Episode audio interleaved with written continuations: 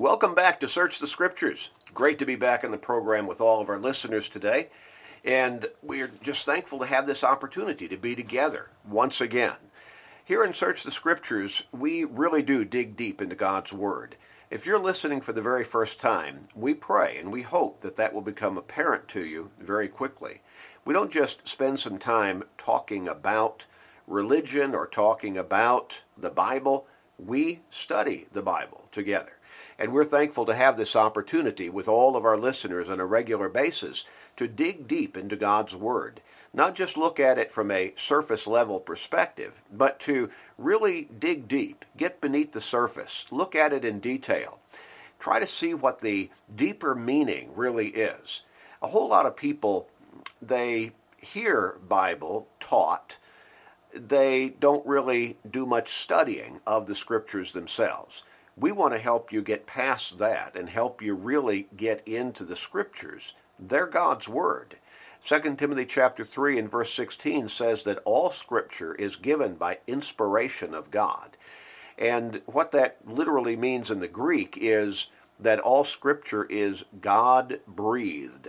In other words, you get the sense of the word of God coming right from God's mouth if you can conceive of God, the Spirit, having a mouth, you know, and speaking in that way.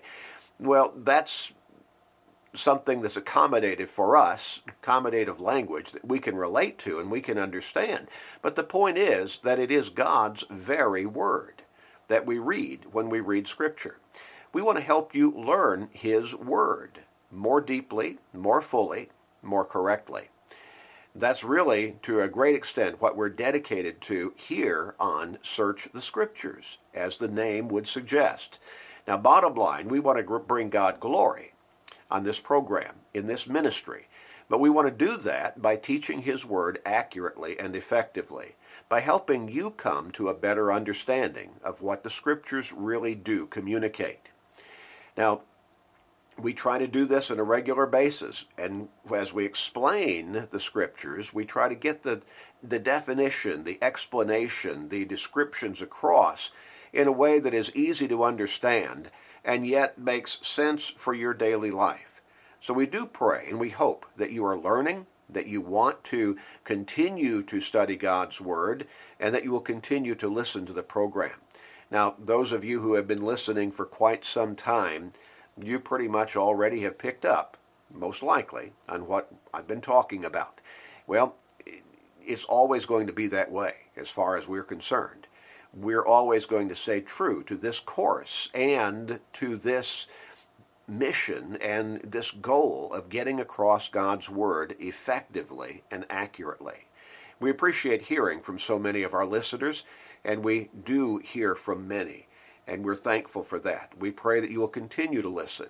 Now, if you would like to study the Bible more closely on a personal level, then be sure to have a pencil or a pen and a piece of paper ready.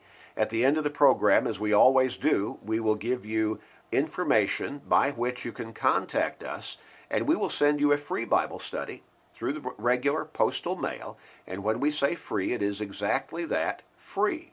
We don't want you to send us anything. We'll even take care of the postage. Just ask. So have a pencil or a pen and a piece of paper ready, and you can jot down that information and then contact us as we come as we come to the end of the program today. You can also receive a copy of today's program on CD for free, and again, we'll take care of the postage. We want to help as many people as we can learn God's word more effectively and thereby help them come closer to God. We want to help you get to heaven. That we really want to do. We care about you. God loves you. We pray for you, and we really do pray for you. Today we're going to begin a new course of study, so to speak. We've entitled this particular study, Asking a Question. What should we do? Well, if we just ask that question and we did not make a specific application, then we would be left wondering what are we really talking about when we ask the question, what should we do? What we want to focus on today is an area of life that is very real and is very repetitive, and that's criticism. Criticism is a normal feature of life in this world. We hear it all the time. We see it all the time. And it seems as though it is becoming more and more commonplace, and we're hearing it on a more repetitive basis. And probably because of the instantaneous ability to be able to pick up news and commentary over cable television, but also over the internet and through Facebook and tweeting and all kinds of stuff like that. We just have this open line of communication that's there all the time now, and a whole lot of it is devoted to criticism. Criticizing individuals, criticizing some particular ideology or philosophy or way of life or some country or whatever it might be, but it's just continual criticism. Unfortunately, it seems like negative news gets the biggest headlines, and so it seems that the news media seem to just really push all kinds of negative commentary and news features. And that's unfortunate because it ultimately shapes our thinking and it also shapes our way of life. Criticism is a normal feature of life in this world, but we need to stop and ask ourselves about, about what criticism is really about. Why is it there? Why do we hear it? Why do we receive it at times? And every one of us, and this is where we really want to focus uh, in this particular study, every one of us receives criticism in our life. And probably quite a bit from the time we are old enough to understand that somebody's putting us down or correcting us in some way or just outright criticizing us for the sake of criticizing us until the day that we die. We're going to continually be criticized. We're going to continually receive criticism. Now, some of that criticism is constructive, as we call it. When you're constructing something, you're building whatever that is that you're constructing. And so constructive criticism is based upon somebody trying to show you a better way or pointing out a mistake so that it can be corrected so that whatever you're doing or saying or attempting to do will be better. Now, that's constructive criticism, and that's good. Parents engage in constructive criticism with their children, telling them, you know, little Johnny, little Susie, no, that's that's not the way to make your bed. Let me show you how. And they're doing it in love, they're doing it with patience and kindness and compassion, but they're trying to help them or they're helping them with their homework. They're doing their mathematical problem and maybe it's a multiplication problem and they're writing down 5 times 9, you know, equals 42. And here comes mom and dad and they say, now, stop and think. Is it really 42? Five nines. Is it really 42? Well, of course, we know that it's not, but we're offering them some constructive criticism. Think a little harder, take a little more time. Don't just write down the first number that comes to your mind. Stop and think and ask yourself, is that correct? And so then they come back and Johnny or Susie says, Oh, thank you, Mom and Dad. You know, it's 45. And so they get the correct answer. Well, constructive criticism, meant to help somebody. Sometimes criticism is just plain neutral. Perhaps it's made with without much first-hand knowledge or concern, and maybe it's mainly a comment about something observed. They're not necessarily trying to build somebody up or help them do a better job, and they're not trying to tear somebody down. They're just observing a particular point and commenting upon it. And that can be good as well because we can learn from that. Oh, I did not realize that. Oh, thank you for making that point. And so we can correct whatever it is. The person is not trying to tear us down, not necessarily trying to build us up, but they're simply pointing out something that they notice. And then there is destructive criticism. And this is what we really want to talk about in this particular study. How do we personally react to destructive criticism? This is criticism that is intended, now get the point, it is intended to point out error or a problem Now, that's not bad. That can be constructive criticism or it can be neutral criticism. But you see, the difference between those two kinds of criticism and destructive criticism is that destructive criticism not only points out the error or the problem, but it does so with the intent of emotional hurt and even possible damage to a person's integrity. You see, the point is not just to show where the mistake was, but it is to hurt the person in the process. There's a motive behind it that is wrong, that is ungodly. Now, this is a very negative kind of criticism, obviously, and it's usually born out of, as I said, a bad motive. How do we deal with that? And especially as a Christian, how do we deal with destructive criticism? Somebody out to hurt us, and unnecessarily so most of the time, but they're out to hurt us. That's their motive. They want to put us down, want to tear us apart. They want to cause us pain. They want to, you know, pull us down in the in the eyes of other people around us. They have a motive behind what they're doing that is ungodly. It's destructive. So, what should we do as a Christian? when we're confronted with destructive criticism about whatever it is that's being criticized. Now, particularly, I want us to focus on what should a Christian do when confronted with destructive criticism about his or her Christian beliefs and practices. You know, we run into this, particularly if you're trying to talk about God, if you're trying to talk about the Bible, if you're trying to help somebody see what God's Word says about a particular matter, oh, it's common for people to turn on you and try to criticize you in a destructive manner. They don't want to hear it, or they don't want to hear that maybe they've been mistaken in what they have believed, how they have lived. You know, there's a common lifestyle in our culture today, in this country. And that is a man and a woman living together. Now, I say a man and a woman, it can begin at a very early age, in teenage years, maybe 17 or 18 or 19, but they're living together without being married, but as though they are married. Now, not too many years ago, that was openly recognized and shunned as being outright sin. Fornication, the scriptures put it. Sexual immorality is perhaps a better translation. Today it's as common as anything. And it's not only kind of ignored or winked at by most people in our culture, it seems, but in a lot of cases it's accepted as good, perhaps even praised. Well, what happened? What happened?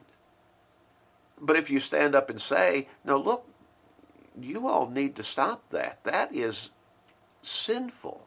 That is ungodly. That is against God's will. Well, then you are liable to be criticized in a destructive way, put down as being narrow minded and bigoted and hateful, and maybe all kinds of other descriptive terms to intimidate you in what you're saying and shut your mouth up. How do we react to destructive criticism when it comes to our Christian beliefs and practices that are being criticized? Let's turn to Proverbs chapter 6. Proverbs chapter 6. Beginning with verse 16, we read something that really ought to strike us. These six things the Lord hates. What? the Lord hates some things? Oh, yes. And it doesn't stop with six. These six things the Lord hates, yes, seven are an abomination to him. Now, that term abomination is perhaps even stronger than the term hate. These seven things are an abomination to the Lord a proud look, a lying tongue, hands that shed innocent blood, a heart that devises wicked plans. Now, that could fall into the category of destructive criticism, a lot of times. Feet that are swift in running to evil, well, again, that could describe destructive criticism. Criticism meant to hurt somebody with a bad motive. A false witness who speaks lies. Again, that can fall into the category of destructive criticism, false criticism, unworthy criticism.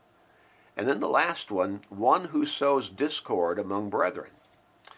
Well, again, that can be part of what could be described as destructive criticism. That could fall into, you see, about four different categories there of the things that are listed that God hates, that he finds to be an abomination. If something is an abomination to the Lord, if there's something that God hates, we need to learn what that is and then make sure that we steer clear of that, that we do not take part in that. And what we're talking about in criticizing somebody with an ungodly motive or through an ungodly motive, that is something that we could find to fit into about three or four of those categories of the things that God hates. Jude Jude, there's only one chapter in that short letter. We look at verses 16 through 19. And here we read These are grumblers, complainers. Does that sound familiar? People who are destructive criticizers, grumblers, complainers, walking according to their own lusts, and they mouth great swelling words, flattering people to gain advantage. But you, beloved, remember the words which were spoken before by the apostles of our Lord Jesus Christ, how they told you that there would be mockers in the last time, who would walk according to their own ungodly lusts. These are sensual persons who cause divisions, not having the Spirit. Now, James, or rather Jude, is talking about a specific application here. He's talking about people who are going against our Lord and Savior Jesus Christ, perhaps even Christianity and God. But the broader application of the principle, I think, applies to what we're studying about. Anybody who is a grumbler, a complainer, you know people like that, don't you? It's not pleasant to be around them, is it? unless you are also a grumbler and a complainer. And then misery likes company, they say. I hope you get the point. And but notice walking according to their own lusts. A lot of times people who are engaged in destructive criticism are people who are out for something, some kind of gain for them, and they think that they can build themselves up by tearing other people down. Notice also that it says uh, that they they're mockers, mockers, and part of criticizing people in a mean-spirited way is mocking them, mocking them. Now, notice also that uh, uh, they're sensual and they cause divisions. And especially when it comes to Christianity, division is condemned over and over again. Nobody ought to be engaged in something that would purposefully lead to division between the true followers of Jesus Christ. Now, notice it says that they're flattering people to gain advantage. Flattering people.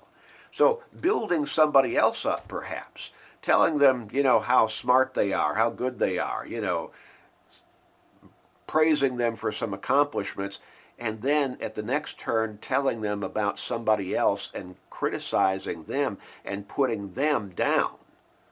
Now, that's not how we ought to be acting as Christians. We ought not to have that kind of ungodly mindset that we're looking for ways to put people down and especially to build us up. In 1 Timothy chapter 1 and verse 6, the apostle Paul writes, from which having strayed, uh, from which some having strayed have turned aside to idle talk. Idle talk. Well, does that not fall into the category of somebody who is critical of others and trying to stir up strife, trying to beat somebody down verbally, trying to cause them pain, and perhaps much of the time there's little substance to what it is that they're criticizing. They may be telling lies, as we talked about in Proverbs chapter 6, verses 16 through 19. One of the things God hates. They're stirring up strife, agitating. And again, to hurt somebody else, purposely so, and perhaps to build themselves up in their own eyes in the process. Now, as Christians, these kinds of motives have no place in our lives. Jesus said in John chapter 13, verses 34 and 35, A new commandment I give to you, that you love one another. As I have loved you, that you also love one another. By this all will know that you are my disciples or followers, if you have love for one another. So Jesus says, first, we need to catch this. This is not a suggestion, a good idea, a neat rule of thumb. He says this is a commandment that we love one another as he has loved us. Now, he's speaking to the apostles here in this particular text, and he knows that the next day he's going to be hanging on the cross. So he loved us, loves us enough that he gave his life for us. And he says that we should also love one another as he has loved us. And then he says the love that we display toward one another will be a great evidence of who we are and what we are Christians to the world, the unbelieving world around us. Powerful, powerful instruction. We need to take that to heart. We need to learn from it, and we need to make the proper applications to our lives. Now, we've kind of laid out the principle here. Beginning with our next program, we want to talk about how do we respond to negative criticism. Now, first, as we've already said, there should be no place for that in our lives. We should never be engaged in destructive criticism for the purpose of hurting people. Now, as we continue this study, again, the question is what should a Christian do when confronted with destructive criticism about his or her Christian beliefs and practices? We do hope you'll follow along in this study. In just a moment, we'll tell you how to contact us, and you can ask for that free Bible study. You can also receive a copy of today's program through the regular postal mail. And again, we say free, we mean free. We'll take care of the postage. So write down that information and then contact us. We'd love to hear from you right away.